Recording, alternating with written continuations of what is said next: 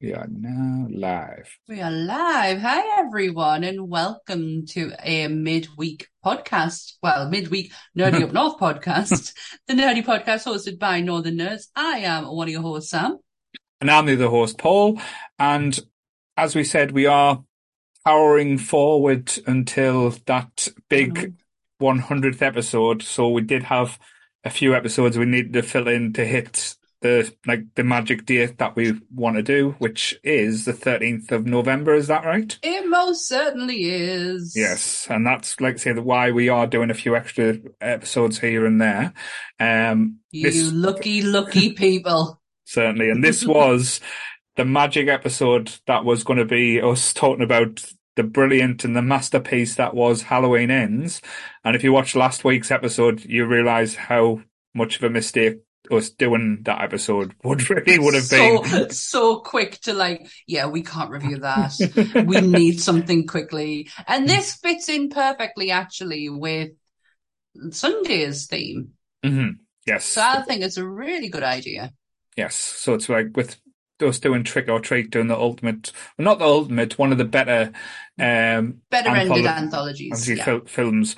We thought, what better to do like an anthology show, which is the American Horror Story, and like say caveats, because lately they've been doing American Horror Stories as well. There's been two seasons of that, which I'm not gonna lie, I do find it more entertaining than the actual like say American Horror Story show, but we'll get into that in a little bit later.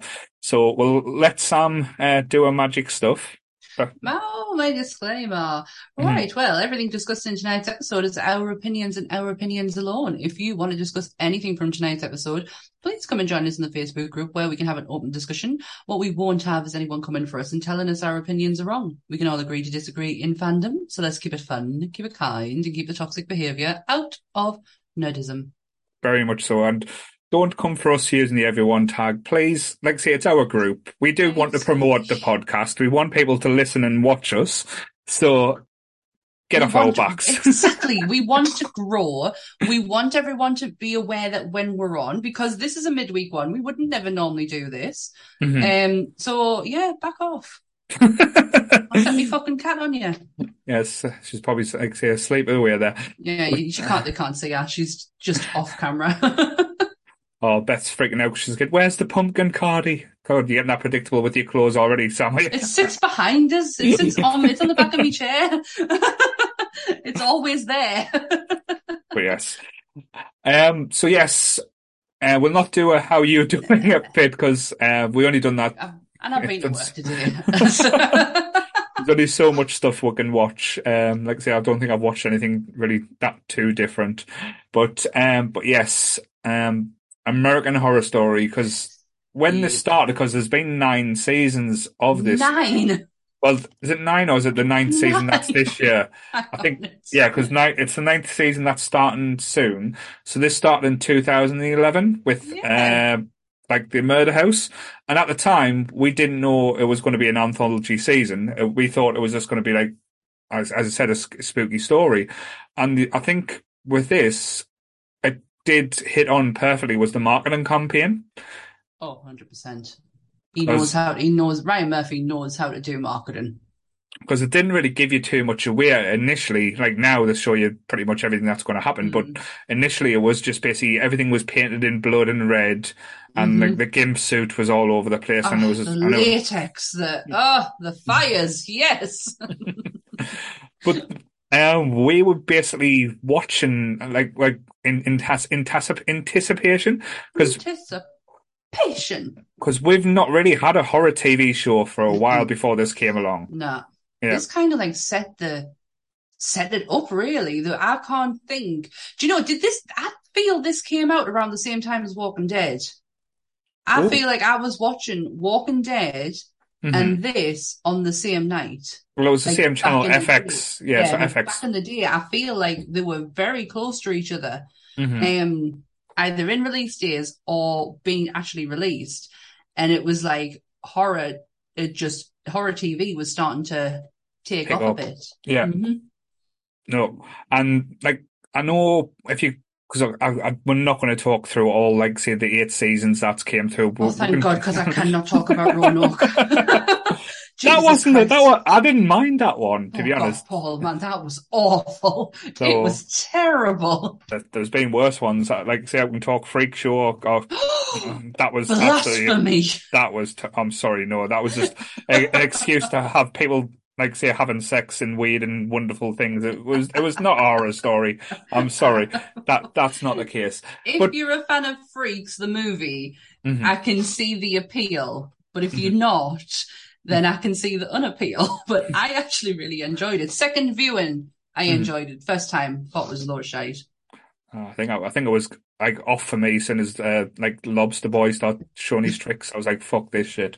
But yes, but going back to the first season, because, like, as I said, this came out of nowhere. Like, say, the first marketing that campaign that came on, and it was when FX was doing, like, quite edgy stuff. It was before, like, say, the Disney takeover and stuff. When this came out, I was gripped. Like, I was watching it. I know it wasn't out in the UK. Sorry, guys. I was watching on the dodgy stick every week. I wasn't waiting to, like, say, like what you do now. You wait for the season to, like, play out a few weeks, then you watch a couple in a row. Yep. I couldn't wait. But again, with these type of shows, and again, we'll probably get into this, like, later ones, the show is itself and, like, the story that it intertwines and the characters are always brilliant, but it's always a bit of a lackluster ending, shall we say? Because that's what Ryan Murphy does. He starts off, and it's a running theme throughout all of them, apart from Coven. Coven's the only one, and for me, where he got it right from start to finish. But it's like he has such brilliant ideas, and it's like he trails off at the end, and it's like blah, blah, blah, blah, blah, that'll do. Like, he can't finish something. Mm-hmm. I love Murder House. Yes. What's your top ones? Probably Coven, Murder House, and probably Apocalypse. It was Apocalypse, wasn't it? Is that the... yes. Yeah, so yeah. That's with the big crossovers. Yeah, so the top three, probably it goes Coven, just because Coven is absolutely top tier TV. Then it goes Murder House, then Apocalypse, but then closely by Hotel. But I think Hotel... not because of how it was done. I think it's more about the actors and the caliber of actors that they had in it that was the standout for me. I'll get into my love of Hotel. Apparently in America, Coven was I can't see it, so it has all the listings of the shows: Murder House, Freak Show, Hotel, Roanoke, Cult. What was Cult? That was the one where they were taking the piss out of the American... Oh, yeah. Oh, my God, I can't believe I sat all the way through that. It does not have Coven on there. That's so weird. But, yeah, mine is Murder House, Coven and Hotel. No particular order, because I could literally watch... I put Hotel on just for comfort. Well, Coven was... because if you're looking on Wikipedia, it's missed out too. So... it's missing out Asylum and Coven. At the bottom. Yeah, I see it now. Yeah. Oh God, that I was like, that's so weird. so actually, there's been 10 seasons. Sorry, 10. And season 11 comes out, and that's New York City. So it's about the fashion industry. So that's the new one that's going to be coming out in October, I believe, or like so right about now. 19th. Tomorrow. So it's quite on point that we're doing it then. Oh my God, we managed to do something relevant and on time. But yeah. But the first thing that stands out in the first season of American Horror Story is the caliber of actors. I know we'll probably talk about it, like the people in this show makes it, like the Jessica Langs, the Evan Peters, just like the steer, like the ones that's been through it without. I know Jessica Lange's that now retired now, and she won't be in any future ones. But like I said, that first season, like how like the story intertwines and goes through different things, and just when you start expecting something or think you've got it worked out, like they're throwing the Black Dahlia, for example. So the Black Dahlia Maria comes into it and you're like, what the fuck, where this come from? Because it goes all the way through like two gay people living there, like Zachary Quinto. Zachary Quinto, and I don't know who the other actor is. It's a Scarsgard, isn't it? I think it's a Scarsgard. Oh, is it a Scarsgard? Oh, I did not know that. Yeah. Oh, I can kind of see it now. Yeah. So them two are, like, say, living in a house, the interior decorators, but like the little twists and like the journey you go through it, like it's. But the one thing that the running theme is, like, it's very scary, but it's also quite sexual, like, in all of the stories as well. Like, I can vividly still remember laughing my head off when I first watched it with the guy who was the psychiatrist. He was in a few episodes, and he's wanking over the maid, but he's cry wanking at the same time. And that, and it was just, like, the strangest experience ever. It's like, he's, like, feeling ashamed because he's wanking over this, like, this maid who, like I say, the redhead maid in the show is absolutely phenomenal. Like I say, it took me a long time to get over her. Like I say, I'm not going to lie. Walking Dead actress, that one. She was in Walking Dead for a period of time. But you could never know. You, honestly, without the red hair, I couldn't recognise her at all. But yeah, it's just like the first one especially is like one of the better ghost stories that's go through, and it's entertaining all the way throughout. Like the family, like are likable, which is a strange thing for a thing because a lot of families in horror movies or these type of shows, you stop caring, especially over like so many episodes, and you think, oh, I just want them to get on with it. But they were a dysfunctional family as well, so it kind of you related to it at the same time. That they had massively. They put like the modern day problems, and like say the little girl, the young girl in it, Violet, who I can never pronounce her name. Thaisa Farmiga, the sister of Vera Farmiga. Mm-hmm. Yes, but she is one of the standouts in like the first season. She isn't anything she does. Mm-hmm. That girl, like the nun, is shit, but it's bearable because she's in it. The nun wasn't that shit, actually. I just couldn't see it in the pictures. It was too fucking dark. The opening, you talk about the relatable family. The opening scene is like heartbreaking, and you're only 2 minutes in. You don't know these people, but watching Viv find her husband in bed with somebody else, you feel for her. Yeah. And I don't feel that, like, hatred towards him because I am kind of rooting for them to, like... to get through and get... Because, like, one of these families that, with the likability factor, and the play on that as well. Yeah. And, like, Viv going through it and how, like, as I said, this season, as it goes on, gets bizarre and bizarre. She, like, gets dreams that she's having sex with the guy in the gimp suit. It turns out to be Evan Peters. Spoilers, by the way, if you haven't watched it. Oh, yeah, total spoilers for all of this because you can't not talk about American Horror Story without actually going into spoiler territory. I always loved the fact that the house was its own character and it had its own players in there, like all the ghosts that were there and discovering more ghosts as you went on. I think my favourite ghosts were the Montgomerys. Who is, when you find out later, is a distant relative of Thingy Montgomery in Coven. So they're all interlinked. Yes, but you don't actually find out later on. That, I don't think he actually planned that. Like, that was a later thing.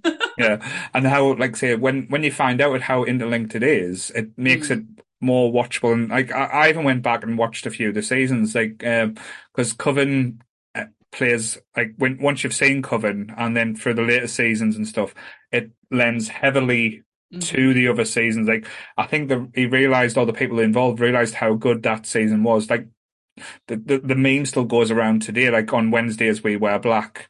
Like I said, that was, like, one of the big things that kind of hit the place, like, all the time for that time. But since then, since Coven came out, it has lent heavily to that season. Like, there's been reoccurring characters, there's been, like, little hints and tips, like, characters have been through it. Like, Apocalypse was based pretty much on Coven, like as a sequel. When it was going through, it was like a mixture between Coven and Murder House, because it was like the Warlocks versus the Witches, and because it was Michael, it was the baby, it's Viv's and Thingy's baby, Evan Peters' baby, who is now all grown up and all like serial killery, and because he was very sadistic when you see him with a knife at the end of Murder. Was it the end of Murder House? Where he kills the nanny and she just picks him up and smiles and he's like, well done, my boy. I thoroughly enjoyed Apocalypse. I think they could have done so much more with that. So much more. Yeah. But I think sometimes they try and do the comedy aspect, and the comedy aspect doesn't always play out as well. No, it doesn't. It doesn't. But if you don't have Jessica Lange in there, you can't make it funny. No, but Jessica Lange in Coven, like, say, well, I'll move on to the Coven now, because as the Coven, that story and like how like Sarah Paulson as well in that was just absolutely on top level, like say performance wise, and it had fucking Stevie Nicks as a witch. It did, the White Witch, and you got the entrance of Angela, the fucking amazing Angela Bassett, who has not aged a bastard day. She as the Voodoo Queen witch. Oh my God, she was amazing. The story is consistent, it flows, and it actually ends perfectly. There's nothing, you cannot pick apart Coven like you could with, what's the second one called? Well, Asylum was a terrible ending. That was a, like, say, it was kind of built up really well. Like, you got this, like, as you said, a serial killer that, like, say, killed, was it him out of Maroon 5, Adam Levine? That's something it wanted. Oh, my God, yeah. It was all very One Flew Over the Cuckoo's Nest. Yeah. And then went down the route of Aliens. Again, the pen went off the paper. Yeah, when they come to Aliens, and that was when I kind of, like, you thought, was going to. I thought Rapey Santa was going to be bad when we got like say A. McShane as a oh my God, as a Rapey Santa in Coven, not Coven, in Asylum, which was a brilliant turn of event, because I think that episode came out just before Christmas as well. It did. But yeah, that was like the ending. But the ending to Murder House as well, like as again, it didn't. Because it was kind of like an anti-ending. Like, is that it? After everything they've been through, just to turn into all ghosts looking at another family living in the house. So it was kind of like... Yeah, but... I love that aspect, though. I love the fact that they ended up together in eternity in a house that fucking hated. But it's still, they had a dynamic. It was all about family. That's the only thing you can take away from Murder House is family. Especially, which is very bizarre when you're talking about a murder house, but I loved how that series ended. I love the fact that they all worked together, because it broke my heart when I found out Violet was dead.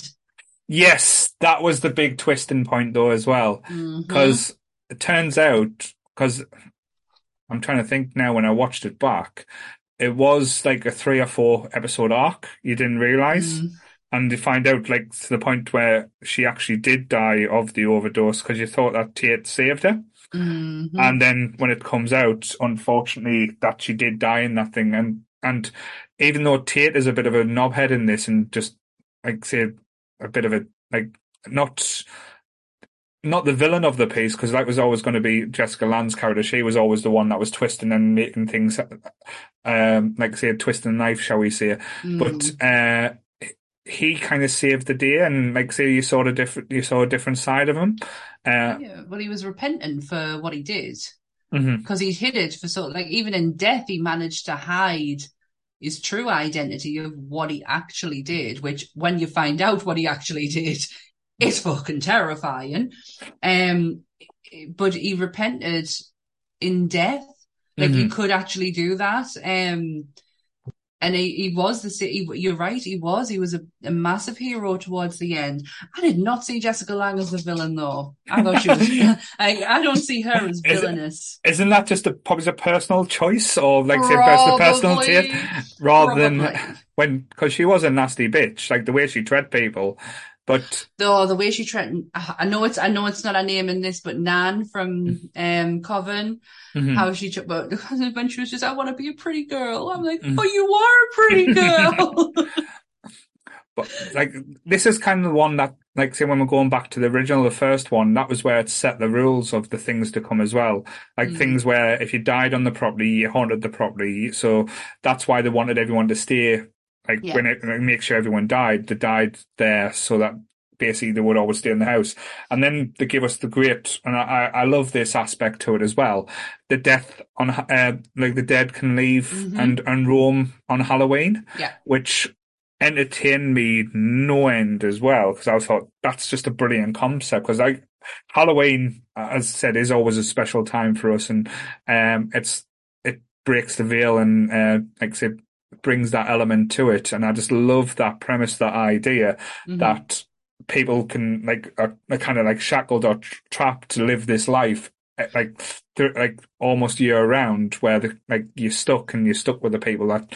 Probably some of the people you can't stand, or even if you can stand them, you're stuck in the same place and you end up wanting to strangle. We've just all got through lockdown, so we've all been through that. We all understand that feeling, but it also was so clever in hiding Violet's death because she could go outside. It looked no different than when because she was a bit of a recluse. She was a bit of a loner, so it's not like she would be out all the time. And the fact that she could go out on Halloween did not draw attention to us as a viewer that she actually wasn't there.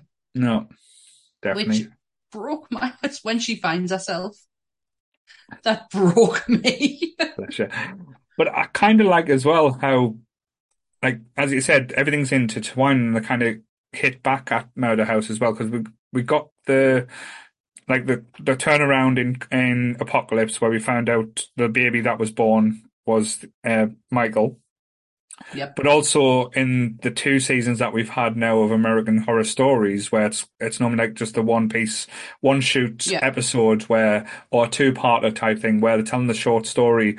And I'll be honest, if anyone like is a fan of American Horror Story and you haven't checked them out yet, give them a watch, because there are more satisfying endings. Like some of the stories are stronger than the others, but that's like a season of American Horror Story. But the endings seem to have a fulfilled on not... overcomplicated, if that makes sense.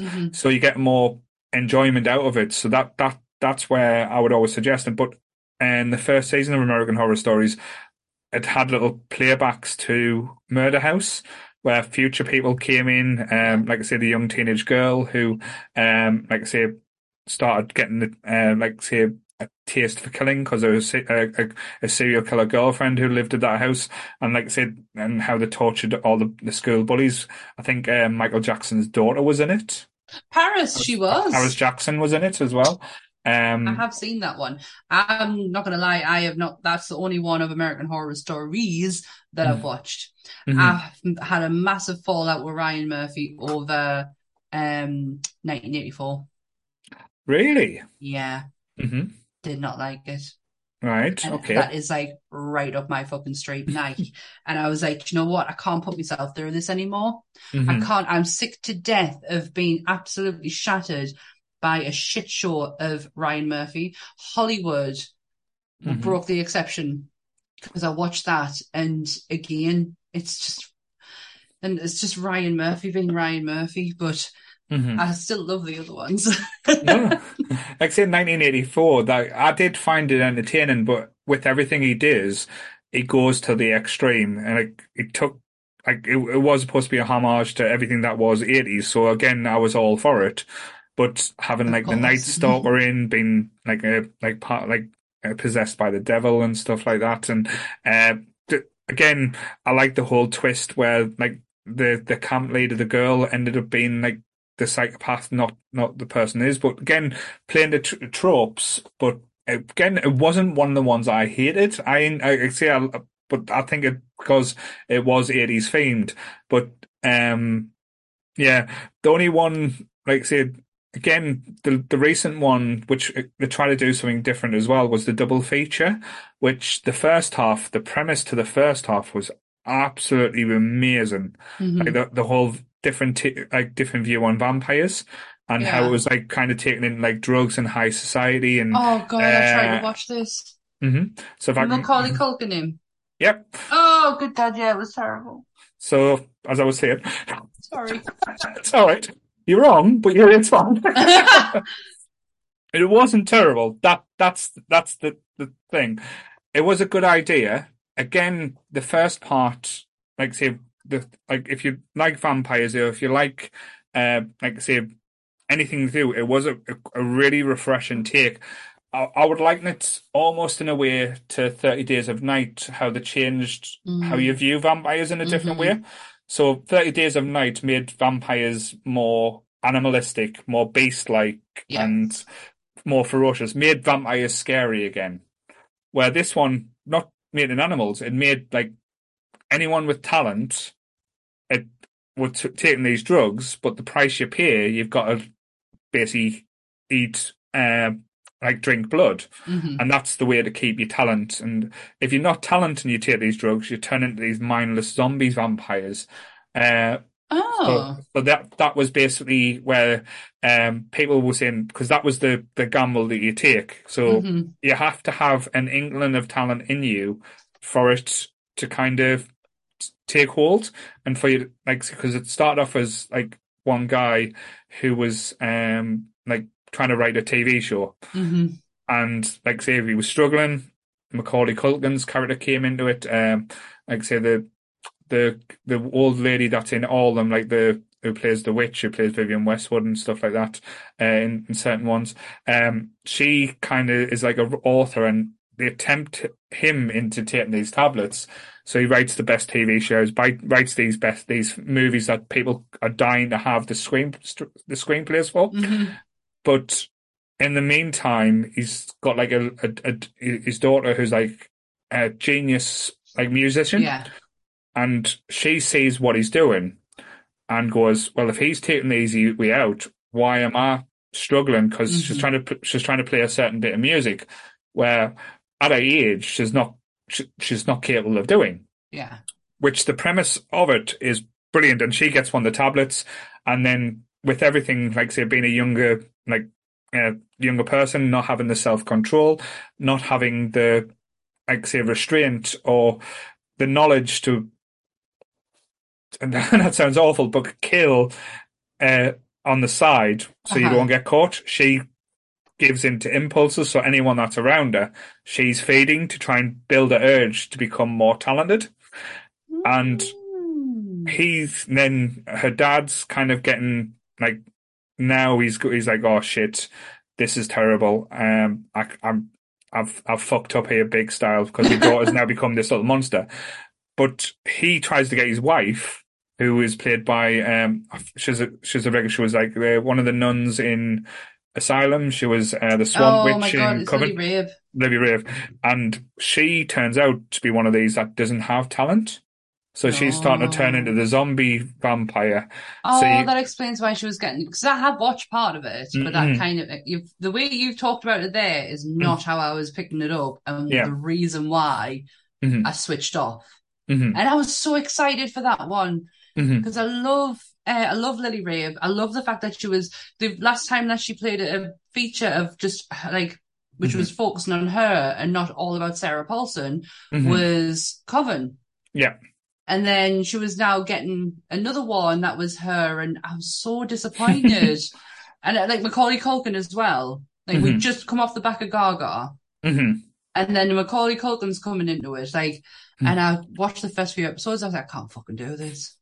But it does get better and more. It's an interesting take, and with everything, even though it's a half a season, it can't stick the landing for the ending. So the ending is totally batshit out of there, and it, again, it leaves on a sour note. You think, because you could see where it was going and the ideas that was flowing. It's like, this is reinventing, this is new, this is interesting, and it kind of just didn't get there with what you wanted for the ending.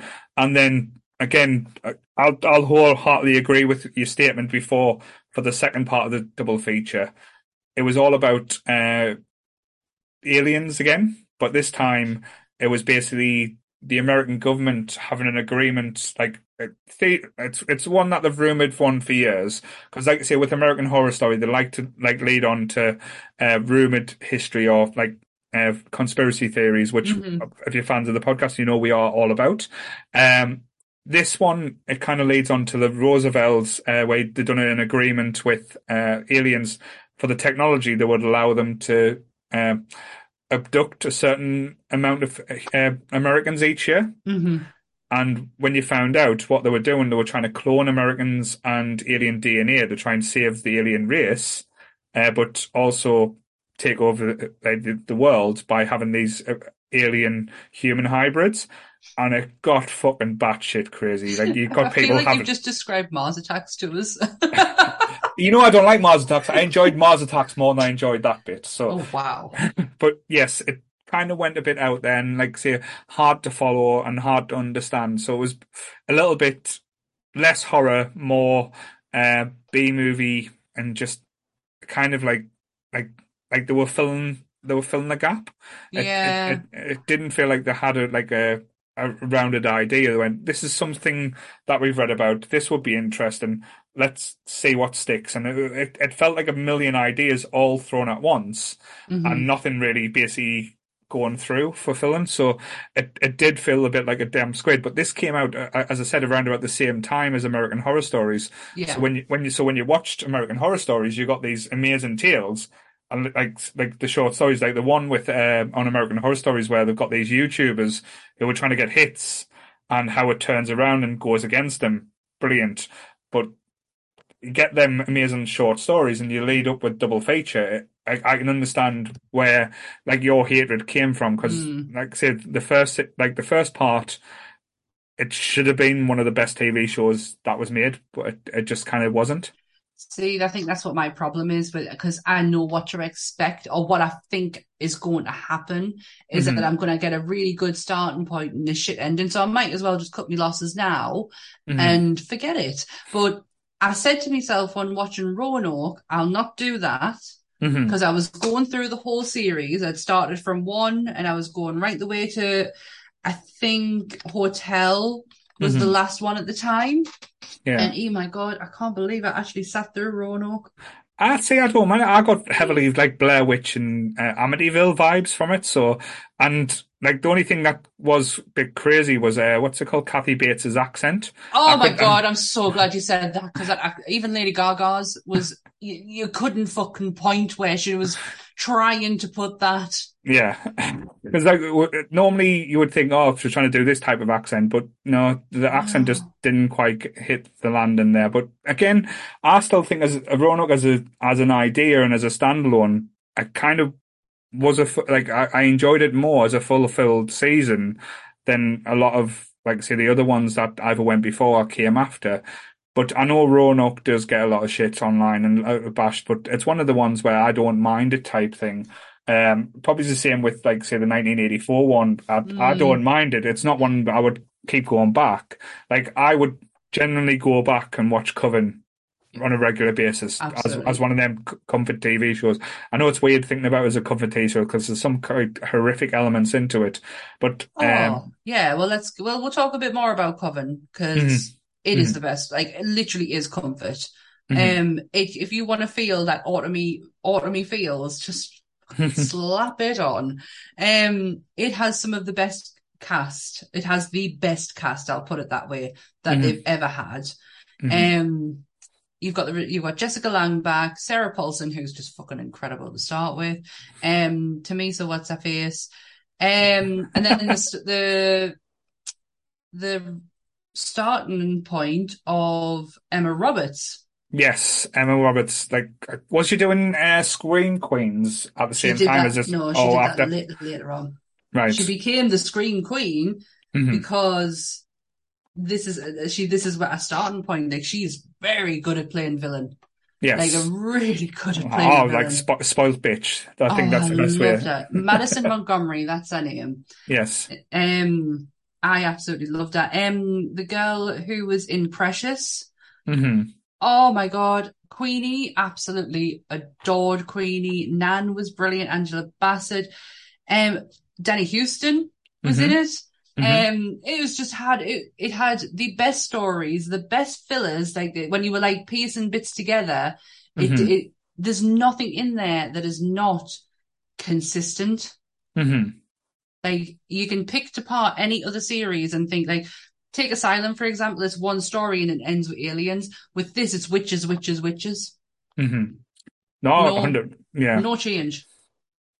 Definitely. And like, as you said, some of the characters in there, like Danny Huston as the Axeman, when he came into it, it was bizarre, weird, and it was kind of like a side plot. You were expecting him and Jessica Lange to break into a musical at one point. Yeah. It was, and it's just a true story as well. Was it? Yes, The Jazzman is a true story. Oh, I didn't know that. Yes, he actually took from real... To be honest, there's a lot that he takes from real life.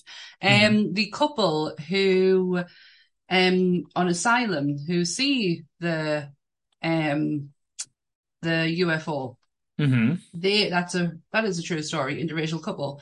They were absolutely ripped to pieces in the media because one, they were an interracial couple, and two, was the 50s and 60s. And yeah, he took a lot from real life, but yeah, the Axeman is a real story. No, whether it's true or not, like whether it's like an urban legend, yeah, but yeah, it's like it's real. I thought this like. Because this bit was like, there was some episodes that were bizarre, like say as with all of them, like say the Coven one, but the whole premise was like say they were trying to find a new kind of like the Grand High Witch out Supreme. Of like the Supreme Witch there, but and Jessica Lange not kind of be ready to give up them powers and like say basically trying to steal the powers from these people as well, because like they went through them and thought, oh, this person's going to be it. No, this person's going to be it. No, it did the whole switch and bait really well. But I thought the hilarious parts was what they did to poor Kathy Bates in this one. She got tortured. She was like I say, her head was chopped off at one point where she was just talking as a head, and it was just entertaining. Being put through roots to get the racism out of her, because again, she's another real life character, real life person, LaLaurie. I don't think how brutal she was is true, but there is some suspicion to her brutality of her slaves. Right, but she is a genuine person. Right, I think she left to go to France and died in France. Yeah, but she's a genuine person. I think Angela Bassett's character as well. Again, he took a lot from real life on this one. He did his fucking homework. That's what he did. He did his homework, and it made fucking sense. Like what's her name, Delphine LaLaurie. Mm-hmm. If you know the story of her, it makes fucking sense why she's there. Mm-hmm. Because her house is there. The suspicions of how she treated her slaves, that's all there. It's all knowledgeable. So yeah, he did his fucking homework on it, and it really paid off. Yeah. But I love the fact that Queenie drowns the racism out with Roots of all things. I just loved it. The fact that she could teach her humanity even as just a head. Yes. But after, like I said, with Queenie, I'm trying to pronounce her name now. I'm going to get it up in front of us. Gabrielle? I'm doing this blind, but is it Gabrielle? So it's Gabrielle Sidibe. Basically, because I know she's been in a few things, but she doesn't really kind of get the credit that she deserves because she's always, like, say, a standout, whatever she's in.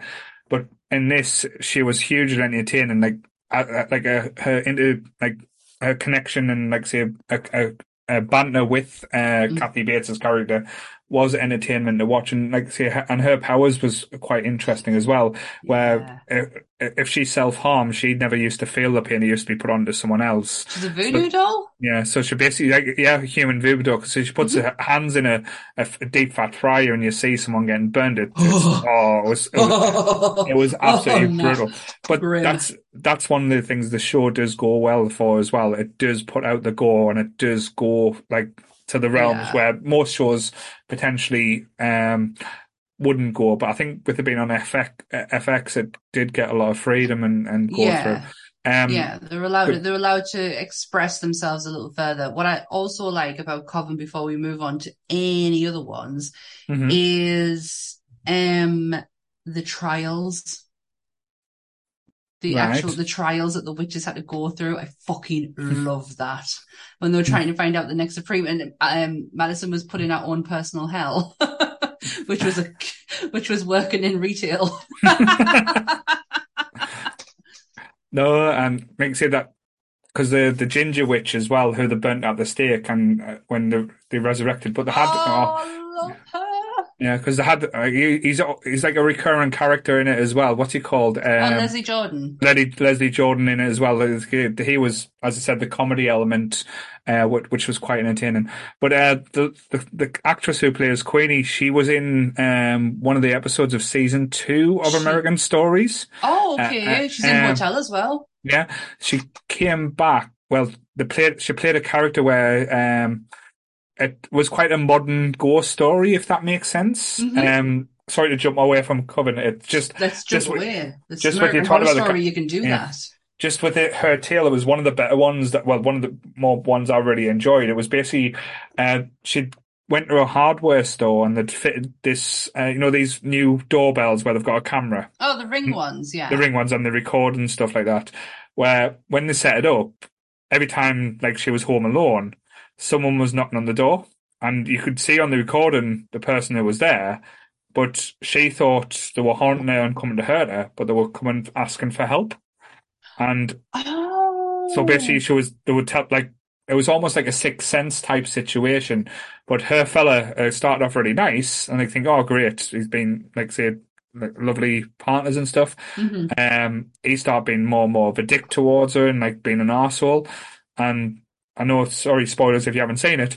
It turned out that he killed his ex-partner, and his ex-partner was coming, and he started losing his shit. And it was a whole tale about, like, say, modern technology and ghosts, and it was done. Oh my god, that's enough for me not to buy a Ring doorbell.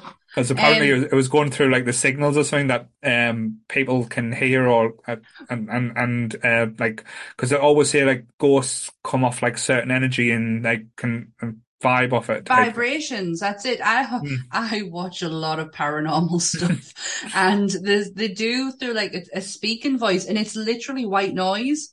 Right. It's, like, radio static, and they can pick up they're portraying to be voices of the dead. And right. I have heard some pretty fucking convincing ones, like, of named, like, dead people. Yeah, so there's, like, the oh, fuck that, I'm never getting a Ring doorbell. That's all right. You can tell that story on the Halloween episode when we talk about ghosts when Beth's on as well. Oh, my God, yes, that's why I didn't give any names out. I forgot about that. I didn't give any names of the people who I heard, because it is really interesting. I do love... Queenie was in Hotel... Yes. And we I know you've been looking forward to talk about this one, so I'll let you go to town. Oh my God, I fucking love it. Absolutely love it. And for one reason and one reason only, and it has fuck all to do with Lady Gaga. She is amazing in it. But it's Elizabeth Taylor. Mm-hmm. I fucking love that character's arc. Mm-hmm. I cry when he finally becomes Elizabeth Taylor, when he's given the name, and it's like this whole new person is just created in front of your eyes of who he actually was to begin with. And then you see the fact that he's dying and she comes to the realization. Oh, sorry, I keep calling he comes. She comes to the realization that where else is best to die and who else is best to do it. Yeah. And the fact that Gaga comes in, and even though they've had this huge, massive falling out, she still accepts the offer of that being it's just fucking, it's beautiful. And if you don't like Hotel, because there is a couple of things in Hotel which is incredibly questionable and should really be taken out of the show. But if you just watch Elizabeth Taylor's story from start to finish, that is enough to make a perfect series. Cut the serial killer bit out. Yeah. Put that in a box. And forget about it, because that's where it fucking should have stayed. Yeah, it was a bit of a strange choice. I know, like Evan Peters' character was meant to be like the H.H. Holmes type thing, where the murder house. But again, they lent heavily to going back to the original season, murder house, where if you die here, you kind of stay there. So you got all these people and these things that's happened to them, and again, they kind of based it on that true crime one as well, like the Cecil Hotel. That was it. The look and feel of it was very much that aspect. The look and feel of it is very H.H. Holmes, because it's 20s. It's 20 decor. Whereas the Cecil Hotel was just fucking grim. There was no decor to that whatsoever, but the idea of it, like the fact that the Cecil has some very infamous guests that have been there, like the Night Stalker, who showed up at a fucking serial killer lunch. Do you know what really pissed me off about that bit, right? And it had nothing to do with it. It's really tasteless that he had a serial killer, like, sit-down night together. I thought that was tasteless to start with. Tasteless and fucking tacky. What really pissed me off the most was the Eileen Warner's character. Lily Rabe just fucking watched one tape of her and went, yeah, that'll do. She flicks her hair a lot. And it made it look like she had a tick. Eileen didn't have a tick. If Eileen was flicking her hair, it's because she had her hands in front of her, handcuffed, and she couldn't fucking physically put her hands to her hair to move it. But yet she made this character choice that she was going to have a tick to make her more sadistic, and it really pissed us off. I just thought that whole scene was just tasteless as fuck, and it was tacky, shitly played out. I just didn't like it. I didn't like the serial killer aspect to it at all. But again, I will still watch it 100 times more for Elizabeth Taylor. I love that character. Just a quick question about it though, as well, because like I said, because I know me and like I said, Nick had it, like not an argument, but discussions, shall we say, about Gaga's character. Like, what was she? Was she just like a vampire, or was she, like, said, was she a ghost? Because she did leave the building as well, and she didn't bite anyone. She always used that long fingernail to like cut people's throats and stuff like that. So she lives off the blood that's infected. This was my take on it. This is why she has the children for, because they live off infected blood, which is drained by people. So they essentially, it's like it is vampirism, but it's not the familiar way of looking at it.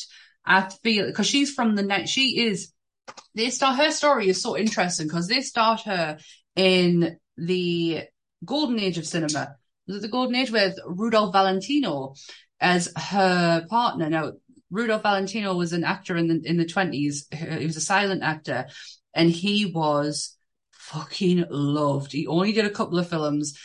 He was foreign, he was exotic, like Hollywood fell all over him. I think one of his films was called like The Return of the Sheik or something like that. But anyways, he dies really young, and Gaga is what he had hundreds of female admirers, even though apparently he was very gay. But he had hundreds of female admirers, and she was classed as one of them. And there was, when Valentino, on his funeral, one of his female friends, who was supposedly his girlfriend, who was potentially just a beard, used to do this dramatic fainting every 2 minutes to grab publicity for a fucking funeral. But there's a story that Valentino's, at every anniversary of Valentino's death, a woman in black would come with a red rose and place it at his grave and leave. And that was Gaga. All right. That was the character that she was meant to be playing there. Yes, and she was, and that's why she goes apeshit when she finds out that the ghost of Valentino was killed because of what's it? I don't think they even call him Valentino. Like, I can't remember, but that is who it is. Right. Because she goes, because that's the love of her life.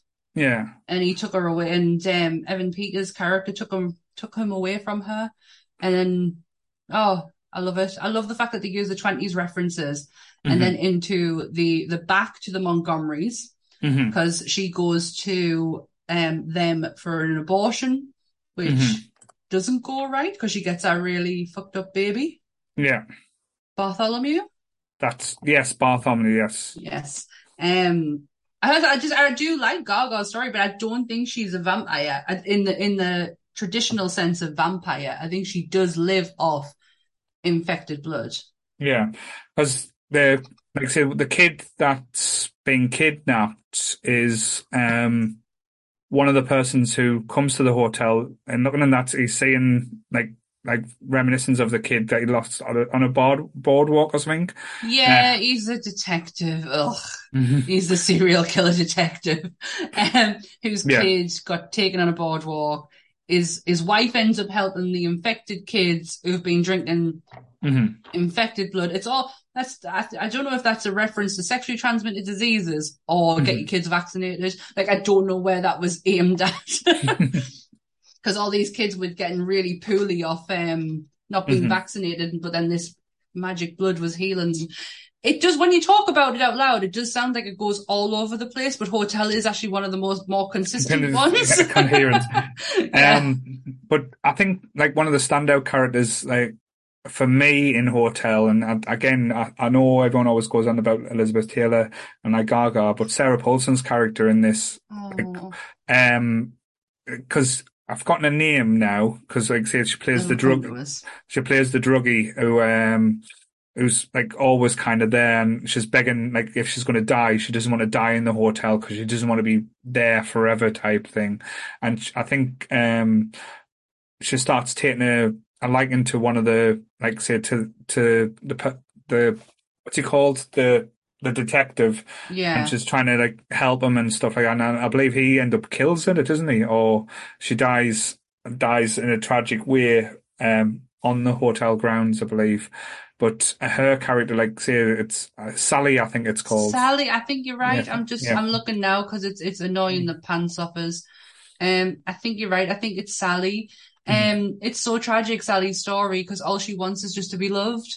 Yeah. That's all she wants. She wants friends and she wants to be loved, and she just does it all in the wrong way, and she has the wrong attitude about it. She even tries, like, for all she fucking hates Kathy Bates' character, she even tries to befriend her at some time. She still looks for some comfort from her.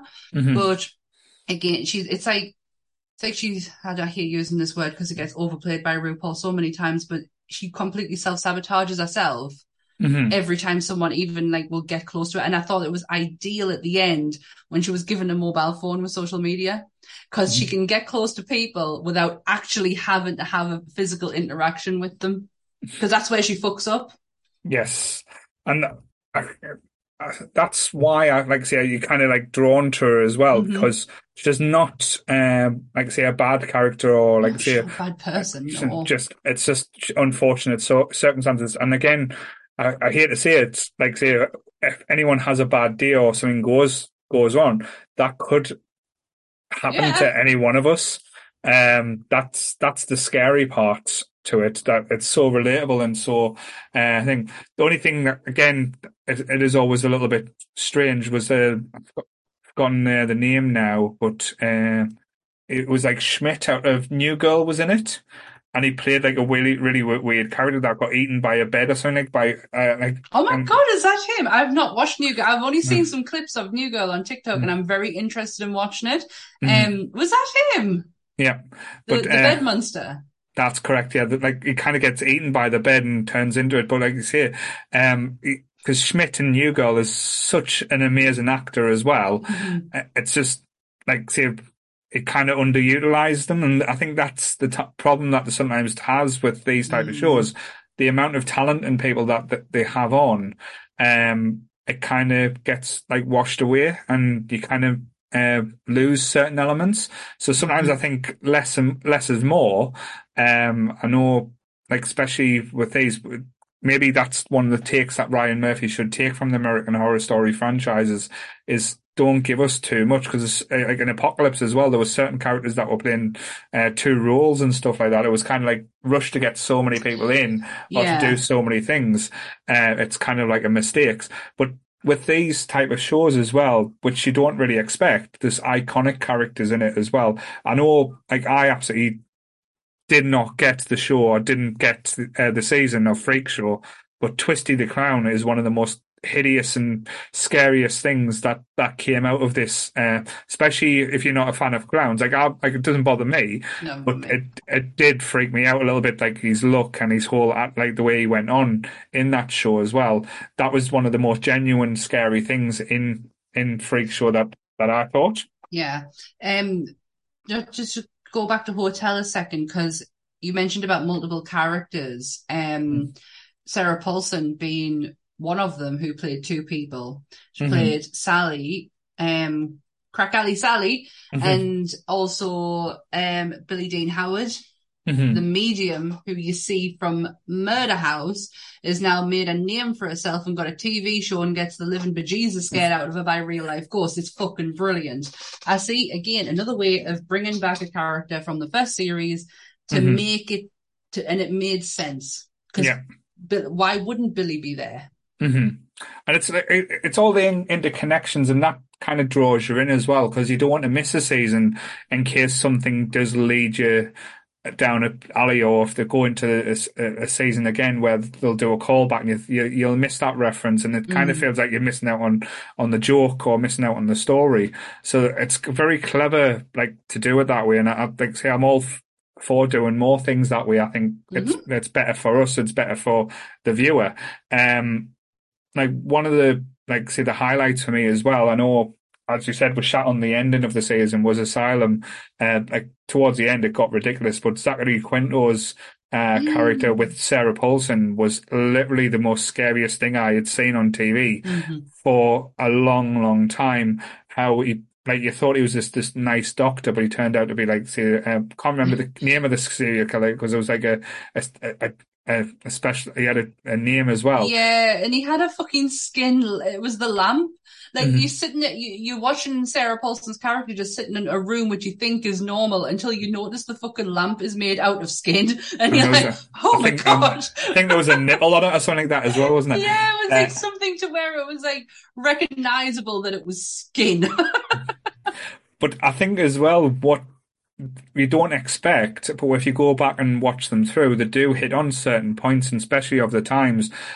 There's a very lot of brave topics that they do hit on as well, especially with Asylum.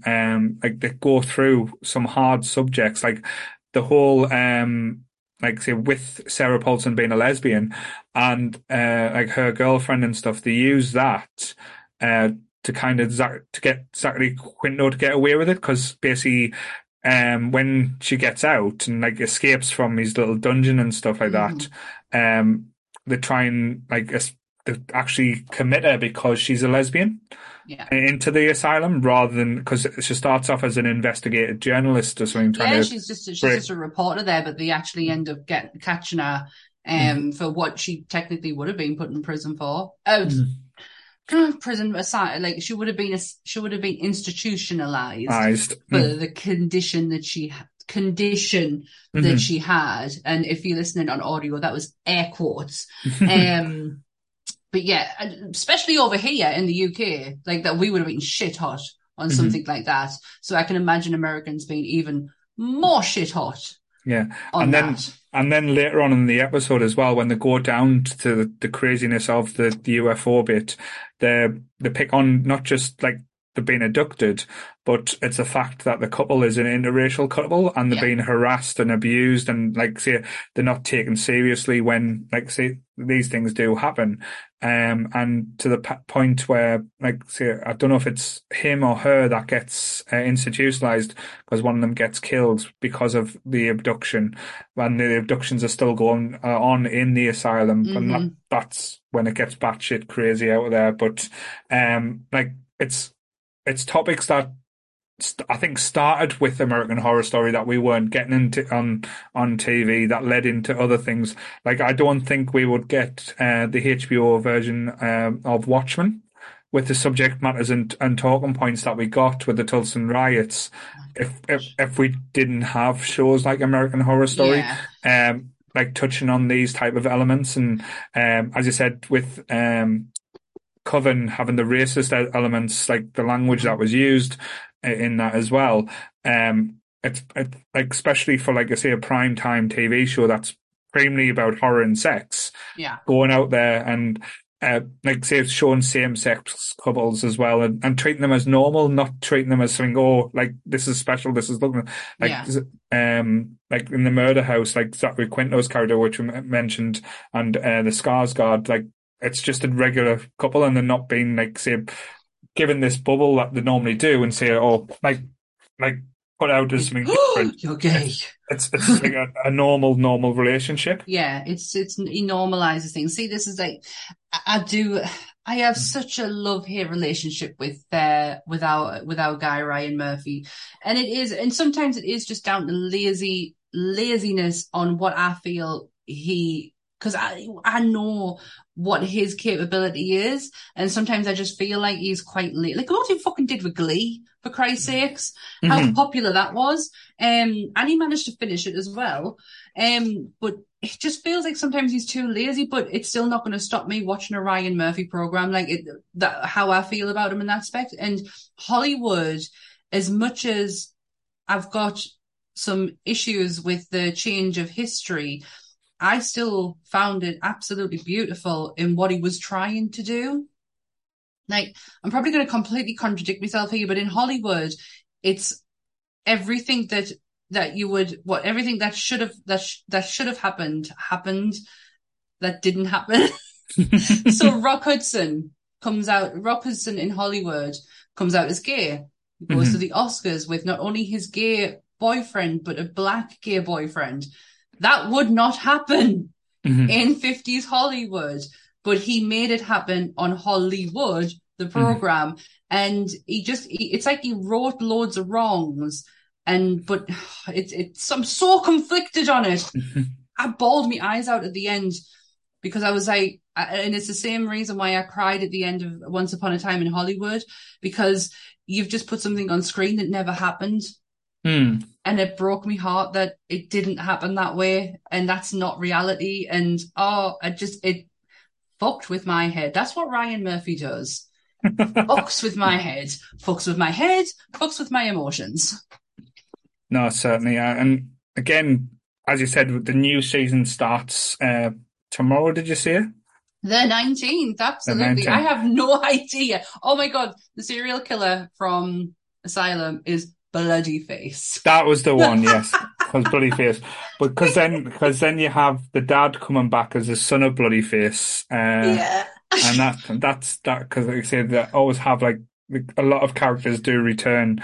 And rather than telling the same story over and over and over again, they do like the anthology and tell the different tales. But the actors, by the time they got to the later ones, you got certain actors playing 15, 16 different people. So it was kind of like, which character is he playing now and stuff, especially with Evan Peters.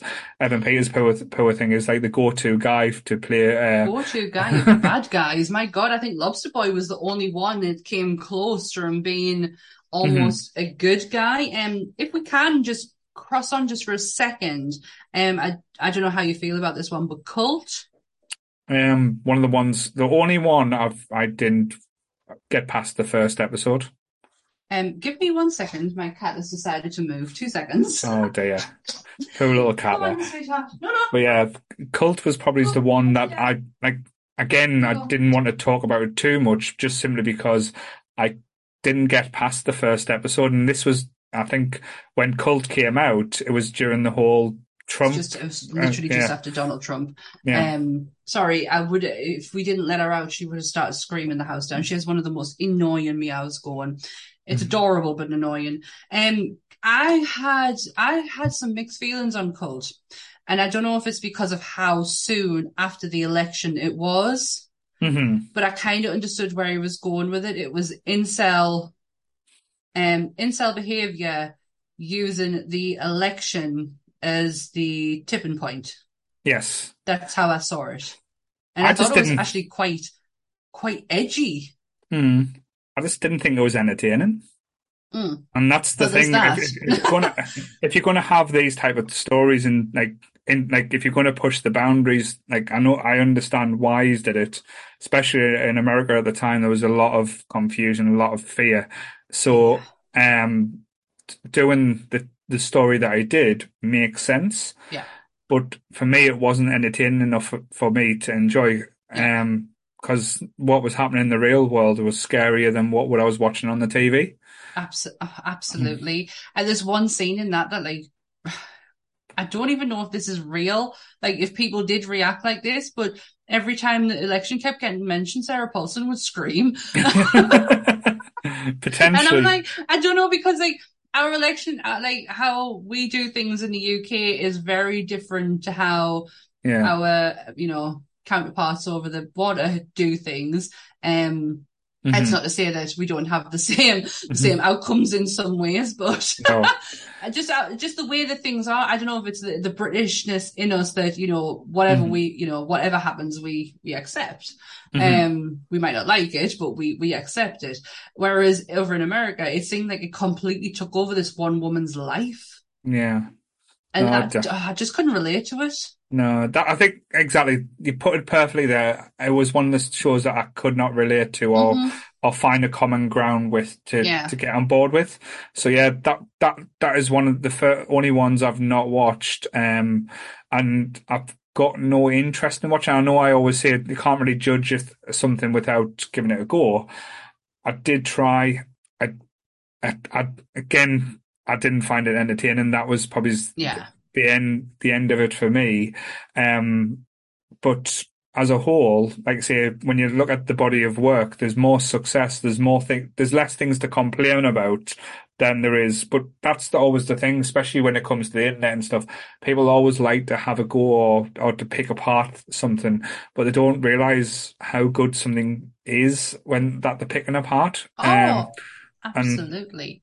And I think this show is one of the big ones out there, because when you go online, everyone is waiting for the new season. Like, people get so excited and so like it used to be the lead up to Halloween. American Horror Story was coming out, and then you would start getting excited. It's not been as strong over the last few years, but I think that's down to more to do with a few weaker seasons, because let's be honest, he does. I think he's probably running out of ideas, and without Jessica Lange, it lost a little bit of its gravity as well. Yeah, it lost a little bit of its sparkle, because she, let's be honest, she was the absolute diamond in this series. But I look at things from the horror community side that I heavily follow on Instagram. This show, after 11 years. Mm-hmm.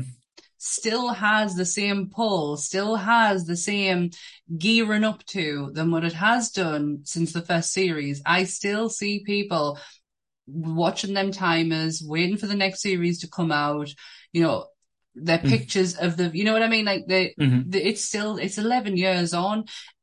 The best thing I find about American Horror Story is it gets you talking. I was going to say something different to the marketing. The marketing. It has one of the best marketing campaign. And when you look back through, and like I say, when I was putting together the design for this week's episode as well, the posters are absolutely knockout, standout. I've just seen the one for the new one. Holy shit! Yeah, there's a butch dude with spiky antlers and Goodwill. I'm telling you, you'd love it. Like, you'd love that outfit. And I have not heard a dot about. I knew it was happening. Obviously, it happens every year, but I've not really delved into what's happening and what's the new one about. I think it's all about New York City, all the New York fashion industry and stuff like that, because the posters I've seen, it's all been high heels, and it might be club kids as well. So that, again, could be interesting. Let's put the bets on, see if it's for RuPaul's first appearance in the American Horror Story. Oh my god! So the cast, so we've got the return of Billy Lourd, who looks like she's a Ryan Murphy member now. Got Zachary Quinto, Sandra Bernhard. Do you know who she is? Nope. Roseanne, Nancy from Roseanne. All right, yeah. Yeah, Patti LuPone. She is a Broadway actress, majorly in the Broadway, Tony Award winning, Olivier Award winning, Grammy Award winning. She was also in Hollywood. She's in it.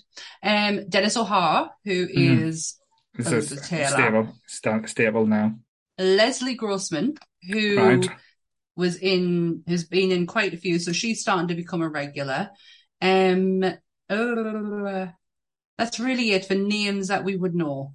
No, Evan Peters. Has he given up the ghost now? Yeah, he's gone. Evan Peters went a while ago, didn't he? He's not worth. I know the Dharma thing as Murphy, but he's not done any American Horror Stories for a while. All right. I wonder if Macaulay Culkin makes an appearance, especially with him being in like that movie Party People, was it? Yeah, he played Michael Alec. No, we don't have any. Well, always will probably. I would say probably think of they'll throw a surprise in there or anything like that. But Charlie Carver, does that name sound familiar to you? It does, but I wouldn't be able to tell you who or where he was from. But the Charlie Carver does ring a bell. It's such a shame because I was really liking the cast that he has in Double Feature. Mm-hmm. The main guy, what's his name? Finn Wittrock. Mm-hmm. Yes. Who's been in quite a few of them. I thoroughly enjoy watching his performance. I think he's beautiful. I mean, that's really helpful. Sorry, Goodwill. I've just seen his comment. I'm really disappointed he's not back for more. Mm-hmm.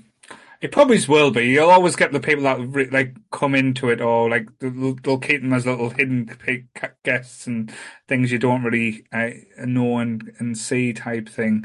So there'll be a few surprises. The only one, no Paulson either. No Sarah Paulson. Right. It's actually making us think: is Sarah doing the second series of Ratched? Don't know. Never heard. I didn't know if they fucking enjoyed that. Didn't know they were going to... I've not heard anything about Ratched or Ratched season. I know when Ratched came out, but I've not heard anything about season 2. There was rumoured that there was going to be a second series. I mean, it was set up lovely for a second series. But no Sarah Paulson. That's strange. But yes. So, I know we did have tell you my favourites, but you didn't actually tell us which episodes were yours. You said Hotel. Hotel. Coven. Mm. Murder House, I think, is an absolute masterpiece. It's scary. It's got an amazing... The house, I hope... I mean, I've got a lot to do on my list when I go to Los Angeles, but I was so hoping to drive. Even just... You can't... The house is normally guarded off, because 9 times out of 10, like 6 months out of the year, they are filming some... This was used in Buffy, if you remember. All right. Yeah, it was an episode of Buffy, a Halloween episode where they go to a party. It's the American Horror Story house. And obviously the owners are just fucking sick of people going to their house. I love the starting point. We watched religiously, like I think it was Friday night when it came out. Yeah. And we watched religiously every single week. We did start watching them on FX. Yeah. I think this one had one of the strongest first episodes in a TV starting point. Yes. And that came out for a long time. I instantly remember, the initial start, when you get to see the house and you see everything that comes up. It's visually one of the... more, and I know it sounds strange talking about a horror film, visually in all the seasons, even the ones that you don't like, beautiful the way it aesthetically is shot. It does try and make the most out of the characters and bring some old faces in new, but I do think they do overstack the episodes with certain characters as well. My only advice or critique would be less is more, which I said earlier, is to not throw so much at the wall and see what sticks. Hone it down, strip it down a lot more, and that's where I think, to me now, I get more excited about the American Horror Stories than I do about the actual full season. Yeah, because you're getting what you want from it, aren't you? You're getting a start, a middle, and an end within a very short period of time, and it's not a weekly thing where you've got to wait for the next bit. I totally get what you mean by it's very dry. He could concentrate so much more on, because he's really good at character development, and he's really good at getting you to fall in love with these characters. And if you could just spend a little bit more time on the ones that matter, as opposed to giving stuff that doesn't matter, I honestly think it could make it, for me, so much better. Cool. No, I agree entirely. So, with it With that being said, I think that's a nice little place to wrap it up. What? That you agree with me? And I agree with you, I guess. Yeah, I think that's a nice way to round it up. Like I said, this wasn't meant to happen. We weren't meant to be doing this today. Yes. But I prefer talking about something I enjoy rather than something that I didn't enjoy. And I think that's the whole idea of the podcast and the idea of, the Nerdy Up North community as a whole is to embrace what you love rather than embrace what you don't. And I know we joke, and I know we do joke, and like we had a bit of a carry on last episode when we talked about the movie.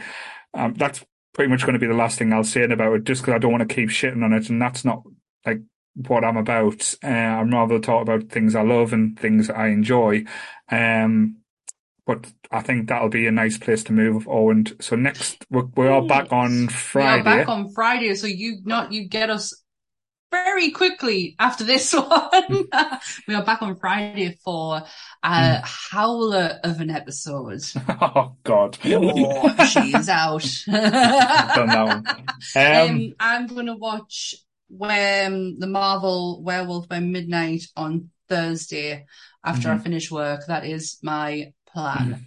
Cool. Beth's just asked a very, very brilliant question. What would you both like to see done in future American Horror Stories? So I think that would be an even better way to finish off. So thank you. Thank you, Beth. So yes, what would you like to see, shall we say, like a story-wise that hasn't been told? Oh my gosh, that is a really good question and a really hard one to answer, because I feel like whatever I say is already being done. And if this New York one isn't about club kids and New York in the 80s and what it really fucking looked like, the grimness of it, because there's so many stories you could tell with 80s New York. I'd love to go down that avenue. Murder, mystery, drag queen. So I've got one, and you're going to kick yourself for not doing it. Go on then. Monster movies, werewolves. Leading into the next episode. Oh no, that is good. I'm leading into the next podcast. That is absolutely perfect. Yes, this Sunday we are all about the werewolves. Friday, because Sunday we... Oh my God, yeah, not Sunday. Sorry, we have just said not 2 minutes ago we're doing it Friday. Yeah, because this Sunday we're going on a road trip. Yeah, we'll probably not be friends after Sunday, so don't worry. Sunday is a test. Sunday is a test of patience, endurance, and goths. More patience. Yeah, me stuck in a car with three goths is going to be fun. Yeah, it's going to be absolutely brilliant. We're going to have a brilliant time. So please, if you can, like this video, share this video, come join us on the Facebook group, come join us on the Instagram group, check out Charlotte's Book Club, check out #CharlottesFeet, check out Jake and Goodwill's Twitch. And that's not a euphemism. Yes, I believe they are twitching tomorrow night as well. So yes. So yes, trying to think, because I am going to try and take some video and photos from Sunday as well, so they will be getting uploaded onto the Facebook group. Yeah, I will probably be doing the same for my own personal TikTok, which will then go on the Nerdy Up North page as well. It always does. So, but yes, promotion. But yes, we are, like I say, in full swing with a spooky season as well. So the weekend after that is our Halloween episode, where we are trying to get a few people involved as well. We're getting the lovely Beth. I think Graham's coming back on from the community podcast episode we did, which was just mental. I think Donna's going to be on as well. That's going to be interesting. I can't wait to hear her stories, because she's got a few spooky stories as well. And then we are doing a mega episode of horror computer games. That's going to be in. Then we are doing the 100th episode, where we'll all end up just throwing stuff at each other, or it's going to be human absolute massacre. Like, that will be the American Horror Story. The English Horror Story will be the 100th episode, but that episode will take us out of the spooky season officially. Mm-hmm. And by the time it comes to then, if it's anything like last year, we will have oversaturated ourselves with horror, that we will want to do nothing more but talk about anything but horror for a very long time. Then we will be getting the Back to the Futures episode. Yes. And also as well, I believe Jake is actually branching out this week. He is actually going to be guest starring in another podcast. Traitor. It's an American one as well, so I don't know. Wow. I don't know what it's called. I'll be honest. I do apologize. I think it's Friday, but I think it's like 2 or 3 o'clock in the morning over here. Just be sure to check the Facebook group for more information on Jakey's venture out on another YouTuber. Venturing out, and we'll make sure we'll put it on the Facebook group so everyone knows to go and check it out. Cool. But yes, same bat time, same bat channel, guys. Stay nerdy, everyone. Bye.